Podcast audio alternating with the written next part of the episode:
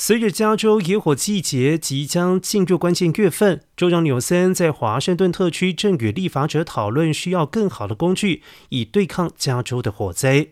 上个星期六，纽森和参议员亚历克斯·帕迪拉在推特上宣布，从明年开始，全州的消防人员很快就会在他们的武器库中配备一种新的武器，这是来自国防部的七架 C 一三零飞机，将被分配到加州，用于扑灭该国人口最多的州的丛林大火。柳森表示，这七架飞机已经正式列入国防部二零二三年的时间表，预计将在明年夏季结束之前交付。